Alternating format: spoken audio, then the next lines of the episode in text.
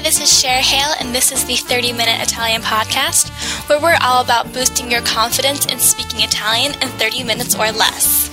Buongiorno, sono Cher, creator of the blog The Iceberg Project, where I teach women how to charm Italians in their own language and chase their wanderlust. Welcome to the 30 Minute Italian Podcast. If you haven't listened to episode 7 yet, hop back and do so as it's the first part to this five part series for the last week of the month.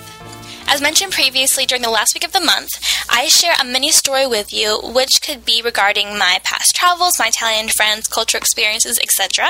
And this one in particular happens to be about my thoughts about Italy before and after my visits. So, just like in episode 7, I'll read the mini story to you, and then Louise will read it after me in a slower pace. Then, by the end of this podcast, I can promise you that you're going to know what the story actually means in English. Ready? Let's dive in. Prima di arrivare in Italia, ho letto molti libri di autori e viaggiatori italiani. Da queste storie ho imparato molte cose dell'Italia. Per esempio, ho imparato che tutti gli uomini italiani sono romantici, comprensivi e alti. Ho imparato che tutti gli italiani sono golosi. Ho guardato anche film italiani e pensavo che tutti i film sono tristi e che la gente del sud Italia è pazza. Perché la mia migliore amica ha frequentato due ragazzi, uno siciliano e l'altro napoletano, ed erano così. Now you'll hear Louise read the story at a slower pace. Prima di arrivare in Italia ho letto molti libri di autori e viaggiatori italiani. Da queste storie ho imparato molte cose dell'Italia. Per esempio, ho imparato che tutti gli uomini italiani sono romantici, comprensivi e alti.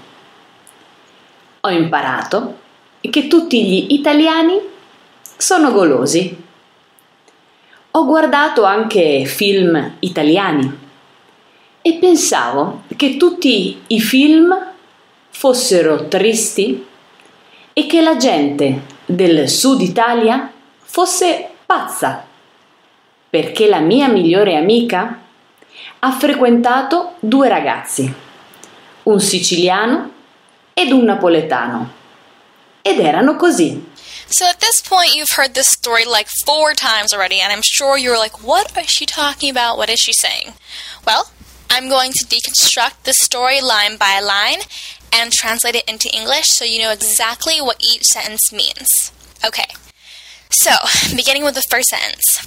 Prima di arrivare in Italia, ho letto molti libri di autori e viaggiatori italiani, which means before arriving in Italy, I read many books by Italian authors and travelers. And yesterday, our key phrase was prima di arrivare. We use it here as in prima di arrivare in Italia, before arriving in Italy. Our next sentence is Da queste storie ho imparato molte cose dell'Italia. From these stories, I learned many things about Italy.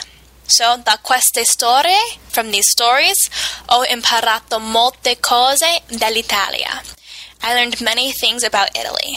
The next sentence is, per esempio, ho imparato che tutti gli uomini italiani sono romantici, comprensivi e alti. Which means, for example, I learned that all of the Italian men are romantic, understanding, and tall. The next sentence is Ho imparato che tutti gli italiani sono golosi. I learned that all of the Italians are gluttonous. Then, ho guardato anche film italiani e pensavo che tutti i film sono tristi. I also watched Italian movies and I thought that all of the movies were sad. E che la gente del sud Italia è pazza, perché la mia migliore amica ha frequentato due ragazzi, uno siciliano e l'altro napoletano, ed erano così. And the people of South Italy are crazy because my best friend dated two guys, one Sicilian and one from Naples, and that's how it was. And I'll break that down even further. So, è che la gente del Sud Italia è pazza, and that people from South Italy are crazy. Perché la mia migliore amica ha frequentato due ragazzi. Because my best friend dated two guys, uno siciliano e l'altro napoletano. One Sicilian and one from Naples. Ed erano così. And that's how it was. So I'm going to go through this again, line by line, and I'm going to read Italian first and then English, and then we'll move on to our cocktail party fact and your task for today.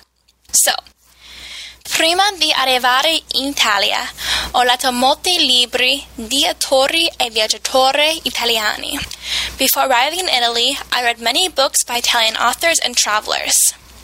Da queste storie ho imparato molte cose dell'Italia. From these stories, I learned many things about Italy. Per esempio, ho imparato che tutti gli uomini italiani sono romantici, comprensivi e alti. For example, I learned that all of the Italian men are romantic, understanding, and tall. Ho imparato che tutti gli italiani sono golosi. I learned that all of the Italians are gluttonous. Ho guardato anche film italiani e pensavo che tutti i film sono tristi. I also watched Italian movies and I thought that all the movies were sad. E che la gente del Sud Italia è pazza. And that the people of South Italy are crazy. Perché la mia migliore amica ha frequentato due ragazzi. Because my best friend dated two guys. Uno siciliano e l'altro napoletano. One Sicilian and one from Naples. Ed erano così. And that's how it was. Now, here is your CPF or cocktail party fact for the day. Did you know that there are two ways to say I love you in Italian? You use ti amo with romantic lovers, and you use ti voglio bene with friends, boyfriends and girlfriends that you're not at all that serious about, and family too. Although in the south of Italy, they tend to use ti amo with family. Both phrases mean I love you, but ti amo is stronger than ti voglio bene. Ti voglio bene is like, I wish you well, um, I hope that you're well in the future, like I care for you, essentially. And when you're texting, fun fact, when you're texting, they'll say TVTB for friends because it means ti voglio tanto bene. I care for you so much. So the two ways to say it are ti amo with romantic lovers and ti voglio bene with friends, boyfriends, girlfriends, or family. Now, your task for today, should you choose to accept it, is to choose an Italian movie that you really want to watch and find a time this week to watch the whole thing.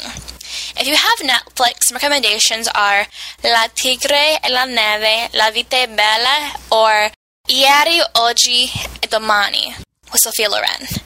I'm also going to leave a list of these movies in the show notes at icebergproject.co forward slash eight, along with an already generated Amazon list of Italian films. So that's I C E B E R G P R O J E C T dot C O forward slash eight the number. As soon as you choose a movie, leave a comment on the show notes page telling me what movie you chose and why. Now, in the next episode, you're going to hear the story again and receive one new piece of grammar, one new collocation, and one new expression. It was fun for me, as always, to share this space with you for learning Italian, and I will see you tomorrow. A domani! You've been listening to the 30 Minute Italian Podcast with yours truly, Cher Hale. If you've not gotten your free guide, 13 Useful and Hilarious Italian Expressions, yet, it has tons of ninja surprises in there for using Italian and includes audio and video for pronunciation. Get it now by going to icebergproject.co forward slash free. That's I C E B E R G P R O J E C T dot co forward slash F R E E.